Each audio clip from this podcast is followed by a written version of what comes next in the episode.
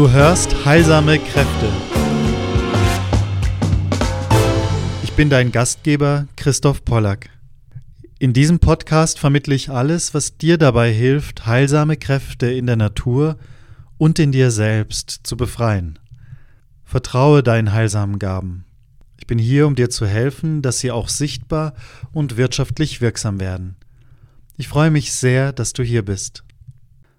Ja, es ist sehr schön, dass ich mit Dr. Christine Wollm sprechen kann. Sie ist eine Botanikerin und hat einfach viele Bücher schon zum Thema essbare Wildpflanzen, Rohkost mit Genuss und so weiter veröffentlicht, mit sehr, sehr vielen interessanten Rezepten. Und ich spreche mit ihr in diesem ersten Teil über die faszinierende, lebendige Welt der Natur, wie wir wesentliche Spuren in der Kindheit entdecken können, wo wir etwas über uns entdecken können, wie ich auch mit meiner Ernährung zu mir stehen kann und trotzdem ein soziales Wesen bleiben kann, ähm, wie ich spüre, dass ich einfach entscheiden kann, was tut mir gut und was kann mehr Genuss in mein Leben bringen, mehr Abwechslung, mehr Freude. Und wie kann ich eigentlich beginnen mit einer lebendigen Ernährung, ohne dass ich alles von jetzt auf nachher umstellen muss, sondern einfach da auch viel Zeit zu geben und lustvoll zu essen. Das in diesem ersten Teil. Ich wünsche dir ganz viel Freude damit und wir tauchen jetzt ein. Ganz herzlich willkommen und heute vor allem du, Christine, Dr. Christine Wollm. Wir sind uns schon begegnet und sind auch in einem gemeinsamen Projekt, das richtig viel jetzt Wellen schlägt, Pflanze hoch drei. Und äh, trotzdem möchte ich jetzt vor allem einfach heute auch wirklich den Raum schaffen, dass du mit deiner Arbeit und mit dem, was dir momentan wichtig ist, einfach zu Wort kommen kannst und da wir wesentliche Dinge auch einfach ansprechen können. Vielen Dank, Christoph, für die Einladung. Ich freue mich total, ähm, ja, in diesem, ich sage jetzt mal, neuen Format für mich ähm, dabei sein zu dürfen. Ich bin total gespannt auf unser Gespräch und ja, ähm, vertraue dir da ganz ähm, und versuche deine Antworten ähm, quasi ja nicht nur korrekt, sondern vielleicht auch inhaltlich ausfüllend zu beantworten. Und ich dachte einfach an diese Frage, bei mir geht es ja immer so um dieses, was ist wesentlich, was ist heilsam? Und mhm. ich meine, darum bist du ja genau der richtige Gast und ich freue mich sehr.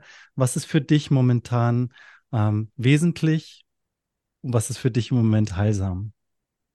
Finde ich, ist eine wahnsinnig spannende Frage und darüber sollte man eigentlich jeden Morgen nachdenken. Ähm, ich sage, also für mich ist es deshalb so spannend, weil es für mich sogar relativ neu ist. Also ich bin ja Wissenschaftlerin und eigentlich jemand, die gerne nachdenkt, grübelt, Dinge kognitiv versucht zu lösen, logisch.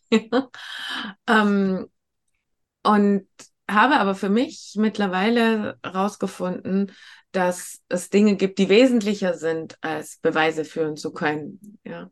Also auch wenn Beweise immer gut sind, da ist nichts dagegen zu sagen. Aber wenn wir über wesentlich sprechen, dann heißt das ja, es muss meinem Wesen entsprechen. Mhm. Und das heißt auf der anderen Seite auch, ich muss mein Wesen erstmal richtig kennenlernen, um sagen zu können, was wesentlich ist. Ne? Und ich glaube, da bin ich in den letzten Jahren ein bisschen weitergekommen. Und ähm, dank der Pflanzen, die waren einfach ein bisschen unerbittlich und ähm, mich immer wieder in die richtige Richtung geschubst, ohne dass ich wusste, ähm, wohin es geht. Und jetzt kann man ja Pflanzen auch als Teil der Schöpfung sehen oder sie sind Teil der Schöpfung. Und insofern ähm, ja, darf ich dank der Pflanzen immer mehr meinem Wesen ähm, näher kommen und das ist dann gleichzeitig heilsam. Also das ist so ja. spannend. Ähm, immer wenn ich loslasse, ist das eine heilsame Sache. Immer wenn ich vertraue, ist es heilsam. Immer wenn ich mich von den Pflanzen führen lasse, ist es heilsam. Und insofern ähm, mehr denn je, mehr als schon immer, ähm, vertraue ich da auch ganz rein. Ne? Und ähm, ja, das ist ja ganz, ganz spannend, weil wir mit deiner Arbeit, also ein Großteil deiner Arbeit ist ja wirklich, dass du diese ähm, Rohkost, die Wildpflanzen äh, na, natürlich auch alles, was damit zusammenhängt. Der Mensch ist ja auch immer mit dabei, aber auch wenn ich jetzt denke, was bedeutet das eigentlich, was wir essen? Das heißt mhm. ja auch, dass wir einfach gesagt vielleicht mehr zu dem werden, was wir essen. Wenn ich also mich von Dingen ernähre, die keine Kräfte enthalten oder die vielleicht Kräfte enthalten, die gedämpft sind oder nicht wirklich so viel Lebenskraft haben, dann denke ich, wirkt sich das auf uns aus. Und wenn wir Dinge essen, die so lebendig sind wie Pflanzen, wie Wildpflanzen, die also nicht mal jetzt irgendwie da kultiviert und welcher Boden und wie viel Sonne und wie viel Licht, sondern die einfach so in ihrer Kraft stehen, weil sie vielleicht von alleine da aufgegangen sind, ja, wo sie da stehen. Also was bedeutet das? Ja, ich meine, das ist eine Frage, die ich gerne mit dir auch ein bisschen untersuchen mhm. möchte. Ja, ähm, da triffst du wirklich schon den Nagel auf den Kopf eigentlich. Ähm, manchmal esse ich auch was Gekochtes ähm, und stelle dann immer fest, das bringt mich auch ein bisschen runter. manchmal ist es äh, sogar ganz gut, nicht immer um ganz oben zu schwingen. Also äh, der Körper signalisiert einem ja auch ein bisschen was. Also grundsätzlich muss ich sagen, fühle ich mich mit der Rohkost am wohlsten. Das ist das, wo ich sein will. Ich möchte diese Energie haben. Ich möchte ähm, die Inhaltsstoffe aus den Wildpflanzen haben und ich möchte mich wohl mit meiner Ernährung fühlen. Aber das kennt wahrscheinlich jeder. Man macht sich auch mal irgendwie einen faulen Tag und dann darf es ja. auch mal eine Kartoffel sein oder sowas, ja. Oder, ja. oder eine Bohne, die man halt roh nicht essen kann, ja. Ich finde das ganz wichtig. Merke ich das auch, diese, hm. diese unterschiedliche Qualität ohne die jetzt zu bewerten, die ist dann halt manchmal da ja. und manchmal kann man das auch brauchen. Ja. ja. Aber so, so grundsätzlich von der Idee ist mir eigentlich am meisten klar geworden, dass über den Umstieg auf vegan mhm. was passiert ist. Ne? Und zwar habe ich nie, wie viele das tun, meine Ernährung aus tierethischen Gründen auf vegan umgestellt, sondern mir ging es nur um mich. Mhm. Also ich habe es einfach nicht vertragen. Ich hatte einen Rheumafaktor, habe immer noch einen Rheumafaktor, aber es wirkt sich halt nicht aus, wenn man das nicht füttert sozusagen, ja. ja. Ähm, und verschiedene andere Dinge, wo es einfach die logische Konsequenz war, wenn ich mich wohlfühlen will, wenn ich gesund bleiben will, ähm, muss ich persönlich vegan essen. Und erst, ich würde mal so um die zehn Jahre schätzen, erst zehn Jahre nach dieser Entscheidung, die auch noch lange vor der Rohkostentscheidung lag, ist mir bewusst geworden, dass sich mein Verhältnis zu Tieren verbessert hat. Also ich konnte vorher kein richtiges Verhältnis zu Tieren haben, weil Tiere mir immer nur Leid getan haben. Mhm. Also wahrscheinlich habe ja. ich da so mein Inneres gespürt, ja. Mhm. Und ich habe aber auch es als unangenehm empfunden, wenn Tiere dem Willen von Menschen folgen müssen. Mhm. Ja nachvollziehen, das kann ich auch verstehen. Mhm. Aber für mich ist schon schwierig, auf dem Pferd zu sitzen ja, und dem meinen Willen zu diktieren. Es gibt heute ganz andere Möglichkeiten. Ja, es gibt andere Zugänge Sache, auch, aber das ist ja diese Bewusstheit. Ich, also ja. alles das, was, was, ja. was ich auch sage, ähm, man kann anders in, andere Verhältnisse zu Tieren haben. Ja. Und ich habe schon immer gewusst, ich bin schlecht für Tiere. ja. Und ähm, weil Tiere werden genutzt, werden eingesperrt, werden, was weiß ich, das mhm. alles. Ne? Mhm. Und zehn Jahre etwa, nachdem ich auf vegan umgestellt habe, ähm, habe ich eine riesige Freude über Tiere empfunden und es ging, hat eigentlich damit begonnen, dass sich Tiere mir genähert haben in freier Wildbahn. Ja. Dass das Eichhörnchen mich auf Exkursion begleitet hat, dass die Raben mit mir geredet haben, mir Nüsse hingeworfen haben, auf die ich bitte draufsteigen soll, damit offen sind und, ja. und solche Dinge. Und ich habe festgestellt, wow, ich äh, im Bodensee bin ich mal gestanden und dann fing so ein Fischschwarm an, um meine Beine zu kreisen. Ne? Also da habe ich dann richtig Gänsehaut gekriegt und habe gedacht, oh Gott. Mhm. ähm, und es war einfach so dieses, ähm, dieses andere Verhältnis. Und mittlerweile hat sich das ausgebreitet und ich kann glaube ich, gut mit Tieren und ähm, habe eine wahnsinnige Freude daran. Mhm. Aber das musste quasi zu mir kommen, nachdem ich so mein Schuldpaket so ablegen konnte. Ne? Ja. Also ich weiß, das fühlt nicht jeder und es muss auch nicht jeder so fühlen.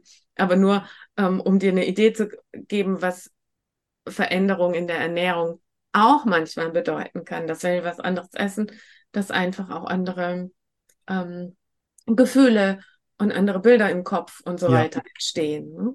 Ja, also ich denke, es braucht immer erstmal wie eine Krise, damit wir überhaupt so ein Thema auch wirklich angehen, dass wir sagen, wenn alles gut läuft, irgendwie alles passt, dann bin ich selten motiviert, wirklich was zu verändern. Das heißt, da gab es Mhm. auf jeden Fall auch so irgendwie einen Moment sicher in deinem Leben. Ich will einfach verschiedene Dinge mal noch aufmachen, aber dann zum anderen auch finde ich wichtig, nicht diese absolut zu sagen, zu sagen, jetzt mache ich nur noch dogmatisch so oder so oder so, sondern wirklich zu spüren, hey, was tut mir gut, was nährt mich wirklich und auch da so ganz ähm, vertrauensvoll zu sein, zu sagen, aus dem Grund mal, nicht jetzt aus dem Tierleidgrund, sondern einfach mal zu sagen, ich selbst für mich, was tut mir gut, weil das, wir Ja. sind ja Teil der Schöpfung, wir sind ja Teil der Erde und wir sind Teil des Lebendigen und wenn wir uns selbst was Gutes tun, ist es schon mal was Gutes getan, weißt du, wie ich meine? Also sozusagen, ja, es ist nicht, wir haben dann oft diese, dieses Bild von ja, Egoismus und so weiter, aber es ist eigentlich die erste Möglichkeit der Selbstpflege und jeder, der, Ja. der Vater oder Mutter ist oder der Menschen äh, pflegt in der Pflege, der weiß, dass, dass ich auch immer wieder diese Energie und diese Aufmerksamkeit mir selbst schenken muss, sonst könnte ich gar nicht für andere Leute da sein. Auf jeden Fall. Und ähm, du hast vorher so einen Aspekt gebracht, wo ich dachte, ja, das ist, das ist auch eigentlich was, was wir vernachlässigen.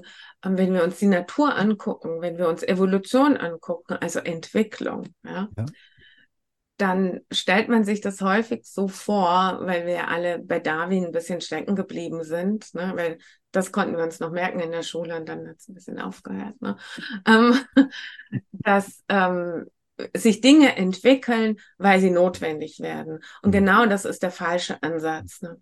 Also die Evolution spielt. Grundsätzlich, da werden Blüten mit solchen Formen auf die Welt gebracht, sozusagen.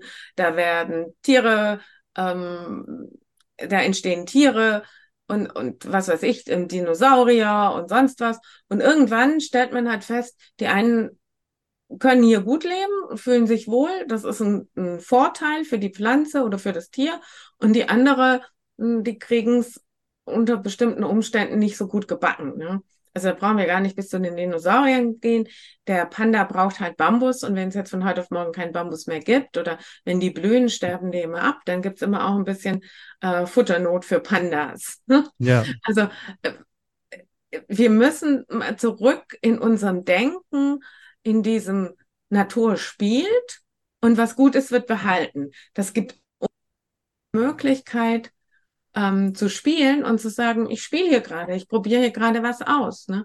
Und wenn ich so an meine Anfangsphase Rohkost, Wildpflanzen ähm, zurückdenke, dann war das erstmal einfach ein Spiel. Ich hatte gesundheitliche Probleme. Mhm. Ich war schon vegan, ich habe schon glutenfrei gegessen, hat nichts genutzt in dem Fall. Und ähm, dann habe ich gesagt, so, ich spiele jetzt, also ich, ich teste jetzt mal ähm, drei Monate Rohkost mit Wildpflanzen zu 100 Prozent. ja, Und dann gucke ich, was passiert. Und es war Mhm. mein Glück, dass das der Volltreffer war. Mhm. Das hat für mich einfach gepasst. Ne? ja, Und, und wenn Menschen fragen, könnte ich das auch mal probieren, mache ich dann einen halben Tag Rohkost, dann sage ich immer, nee, ähm, da- das, ähm, da hast du ja zwei Sachen, da spielst du nicht richtig. Ne? Geh einfach mal all, all in und sag, ich mache mal eine Woche oder zwei und guck, was passiert und wie es dir geht damit. Und Ja. jetzt nimm es um Gottes Willen nicht als Fasten und als Verzicht und als Strafe und dein Körper versaut dir alles, weil der ist so anspruchsvoll und so. Ja, das ist immer das, was wir als erstes denken. Aber nee, wir könnten doch einfach mal dieses Spiel spielen. Und wenn es uns dann auffällt, ne, das gefällt uns jetzt nicht so gut, dann müssen wir gucken, wie wir es verändern. Ja? ja, Aber ähm, wenn, wenn wir sehen, dass es uns gut tut, dann fällt es uns nämlich auch viel leichter, die Dinge nicht wie eine Religion zu betrachten. Ich habe hier Regeln und die muss ich ja, einhalten, genau, das finde ich auch sondern wichtig. Ich finde es immer so nett, wenn Leute mich fragen und sagen, was darfst du denn alles essen? Ja, dürfen darf ich alles. Ja. Aber ich, ich will alles nicht essen. alles essen, weil sich das für mich nachher doof anfühlt, weil mein Körper dann nicht richtig funktioniert, weil ich ein schlechtes Gewissen gegenüber Tieren habe, weil ich. Das ist übrigens schon interessant, weil du im, im Vorfeld kurz gefragt hattest nach Hermetik. Das ist ja eigentlich ein ganz wesentliches Gesetz, auch dieses Ursache und Wirkung zu verstehen. Mhm. Das heißt, dass du irgendwann so wie, sag ich mal, so erwachsen geworden bist für dich selber, so pflegend, dass du nicht mehr sagst, ah ja, jetzt esse ich diese Chips-Tüte und danach habe ich diese ganzen Pusteln auf der Zunge, sondern ich weiß schon vorher und kann mich praktisch bewusst und frei entscheiden, möchte ich danach diese unangenehmen äh, Dinger da der Zunge haben oder wo die Schleimhaut gestört und verletzt ist oder möchte ich es einfach nicht? Und, und, und da nicht tatsächlich, es gibt da keine Wertung zwischen gut und böse, ja, und richtig und falsch, sondern die Wertungen sind wirklich wie, es ist eine, eine, eine Sache, die einfach ganz, ganz schlicht, eine ganz intime Sache ist eigentlich. Ja. Was, wo, was möchte ich äh, zu mir nehmen? Und auch diese Sache, so diese Freiheit zu spüren, was braucht es jetzt gerade? Das fand ich wunderschön, auch vorhin zu sagen, ich brauche nicht immer auf der allerhöchsten Ebene schwingen, sondern im Gegenteil, es braucht manchmal eben, dass der Körper wie ein Anker ist für den Geist und für die Seele und dass er eben gut ähm, runter, das runternimmt. Also bei mir ist es zum Beispiel in der Ernährung ganz, ganz wichtig, dass ich immer wieder gewisse Dinge, ja, gebratene Kartoffeln, Dinge, wo ich wirklich spüre, die mich sehr, sehr gut mit der Erde verbinden, weil, mhm. weil für mich mein Geist immer relativ leicht überall unterwegs ist und so. Mhm. Und von daher ähm, ist es immer so ein Abwägen letztlich. Ich fand es sehr spannend, ähm, was du zur Evolution gesagt hast. Da möchte ich einfach noch gerade kurz klein mhm. sagen. Also, dass einerseits als Schüler das für mich eine große Geisteserweiterung war, nämlich nicht zu sagen, sozusagen, ja, Gott schuf den Löwen und Gott, alles diese statische Welt wird plötzlich zu einer ganz dynamischen Welt. Mhm. Und ich finde auch schön, dass du den Aspekt des Spiels mit hineinnimmst. Und dann gibt es doch so Dinge, die mich total staunen lassen, immer wieder natürlich. Ähm, mit der Familie schauen wir manchmal so Dokumentationen über verschiedene Länder der Erde und dann gab es einmal wie Indonesien oder Sumatra, was nicht genau wo, da gibt es so Kannenpflanzen und diese Kannenpflanzen sind eben ja wie, sagen wir, fleischfressende Pflanzen, die brauchen halt Stickstoff. Und dann haben sie diese riesen Röhre und da oben so ein Deckel. Und jetzt gibt es manche Kannenpflanzen, die so aufgehen und wo dann hier so ein Zucker oder so Nektar ist und dann kommen so kleine Hörnchen, die setzen sich drauf wie auf eine Kloschüssel und die fressen und lecken diesen Zuckersaft und weil der Zuckersaft dann kommt, müssen sie sofort Kacker machen und dann fällt es in die Kannenpflanze und die haben ihren Stickstoff. Ja, und andere, weil und noch Dinge eine andere. Ja dauernd, es ist ne, so irre. Und dann gibt es eine zweite Art, wo es eben genau umgekehrt ist, wo irgendwie dieser Saft äh, da am Rand ist oder an dem Deckel so und er schaut rein und da kommen dann die Ameisen. Und weil das eben diese Steigung hat, dann fallen dann die Ameisen rein. Also, mhm. wo man wirklich so denkt, oh, unglaublich, was es alles gibt. Oder also, das haben wir bei unserem Aaronstab auch, ne? Ja. Das ist ganz spannend. Der erhitzt sogar ähm, sein Inneres so, dass quasi diese Dämpfe nach Aas entstehen und die locken dann die Insekten an. Ja. Und dann hat er Strukturen, die ähm, quasi verhindern, dass die Insekten wieder rauskommen, so lange bis alles bestäubt ist. Also ja. der sperrt die richtig zum Arbeiten ein. Ja. ja. Also, aber auch das, ne, immer wieder bewusst machen, das war ein Spiel. Mhm. Und das Spiel war gut. Mhm. Ja, ge genau. Und deshalb ist es geblieben, ja. Und deshalb, wir müssen mehr mhm. spielen und mhm. mehr Möglichkeiten austesten. Und ja. es ist einfach ja. keine Strafe, wenn unser Körper sagt, ich möchte mehr spielen, ich möchte mehr andere Ernährung haben, ich habe vielleicht Mangel, bitte kümmere dich mal, ja. Ähm, dann, dann darf man das als Spiel nehmen und sagen, so, fang jetzt mal an und. Es stimmt, äh, weil das ist ja der erste Moment, auch bewusst zu werden, zu merken, hey, das ist ja da. Weil es kann sein, vielleicht sitze ich auf der Wiese oder sitze irgendwo im Park und neben mir wächst äh, der Gundermann, das Labkraut oder mhm. das Gänseblümchen und da ist sozusagen genau das da, was mir irgendwie fehlt oder was mir gut tut. Und ich habe es einfach nur nicht gesehen oder erkannt. Ich habe ein ganz komisches Erlebnis gehabt als Kind, was ich nie so richtig einordnen konnte. Da war ich mit meinem Opa und meiner Oma unterwegs und wir sind hier Richtung Allgäu gefahren, grüne Wiesen, Kühe unter Apfelbäumen und mir wurde es beim Autofahren immer schlecht. Ja. Mhm. Und ich habe diese Kühe beneidet, dass die da dieses Gras essen können. Und ich habe damals zu meiner Oma und zu meinem Opa gesagt, bitte, ich wäre so gerne eine Kuh und dürfte auf einer Wiese grasen. Ne? Und das ist mir erst, weiß ich nicht, 25, 30 Jahre später klar geworden, dass da dieser Wunsch schon in mir war und dass irgendetwas in mir schon verstanden hatte, dass da mein Essen wächst. Ja, ja genau. Wow, das ist so irre, diese Erkenntnis. Also ich kann dazu auch wirklich, ähm, ich glaube, das ist spannend für jeden Hörer und Hörerin, einfach auch mal zu, zu erleben, dass wir diese, wie diese Spuren in unserer Kindheit und in unserer Jugend überall schon, schon liegen. Und manchmal sind es genau solche Erlebnisse, die dann ganz ähm, sprechend werden, die plötzlich ganz viel sagen über das Wesen, über den Weg, den eigenen Weg.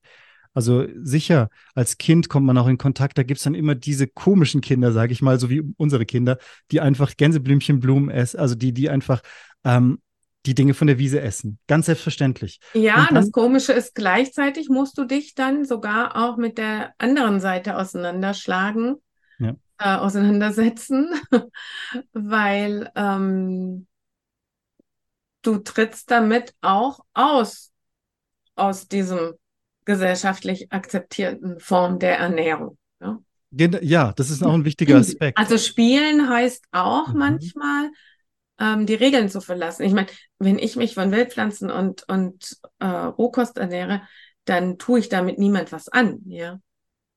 Ähm, genau. Kann man sich noch überlegen, wie man es ökologisch möglichst gut gestaltet und so weiter. Ja. Da gibt es auch Spielräume, ja. Aber grundsätzlich ist da erstmal niemand direkt davon betroffen. Ja. Also solange ich mich aber es gibt Ängste. entfalte in, in, ja. in meinem Rahmen, ist eigentlich alles in Ordnung.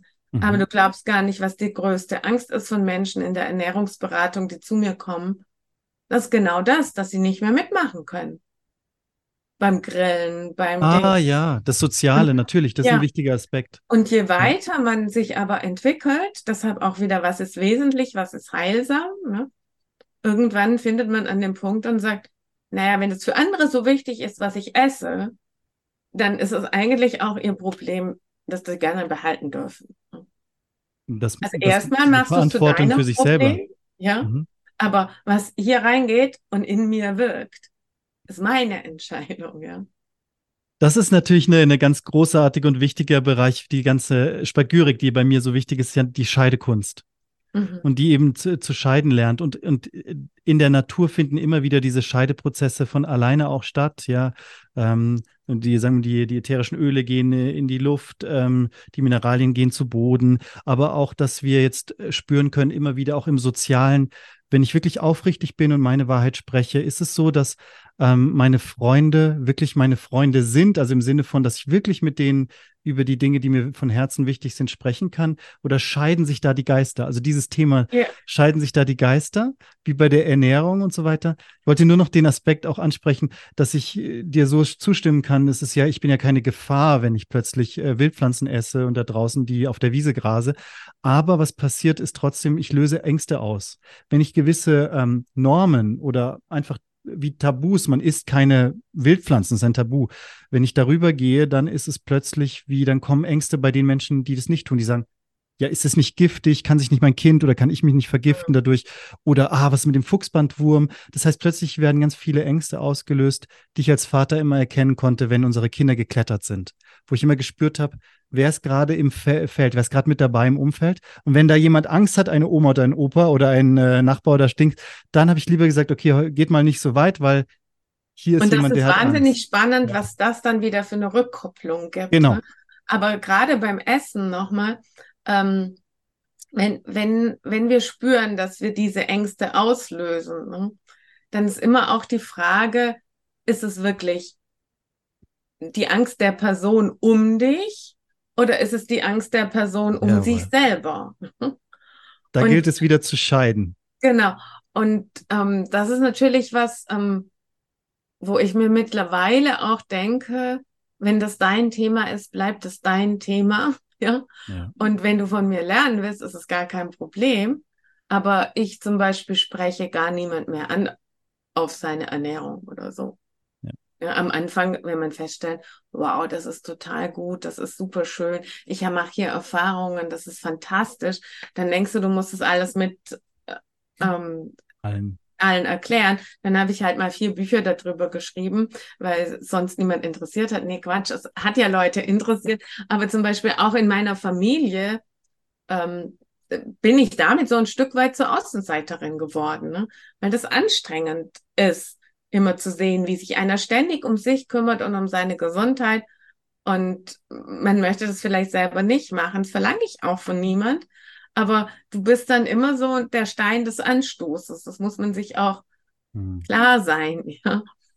Ist ja, aber eigentlich nicht schlimm. Das ist nur, wenn du jetzt, also wenn wir es jetzt wieder aufs Spiel übertragen, hast du jetzt eben, du hast es ja gerade gesagt, mit dem Klettern, ne? hast du ein bisschen gespielt, auf Bäume zu klettern. Jetzt bist du halt so hoch, dass es für andere unangenehm wird.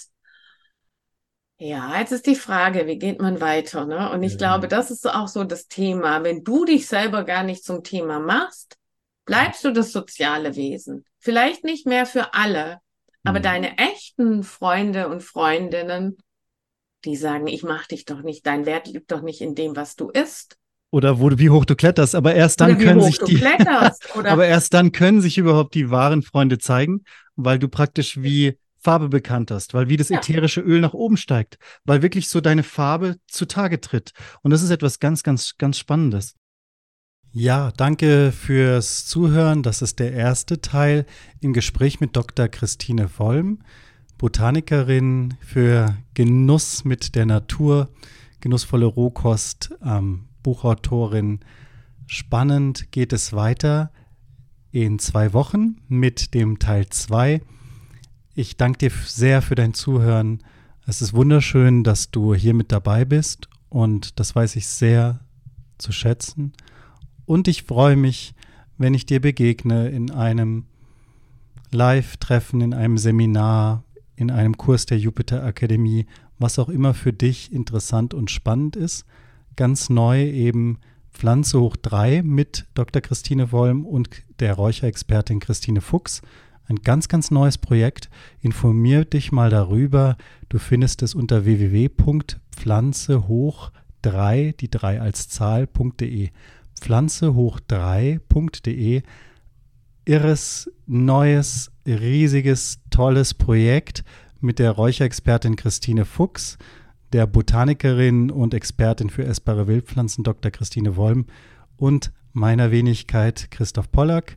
Ich bin Experte für Spagyrik, für alles, was die Hausapotheke angeht und ich danke dir für dein Vertrauen. Und schau wirklich da mal rein, das ist ein großes, tolles Projekt, das jetzt viele Wellen schlägt. Wir haben auch dank Christine Wollm eine Facebook-Gruppe, wo Fragen beantwortet werden zu Pflanzen und einen eigenen Telegram-Kanal. Pflanze hoch 3, du findest uns. Auf bald, dein Christoph.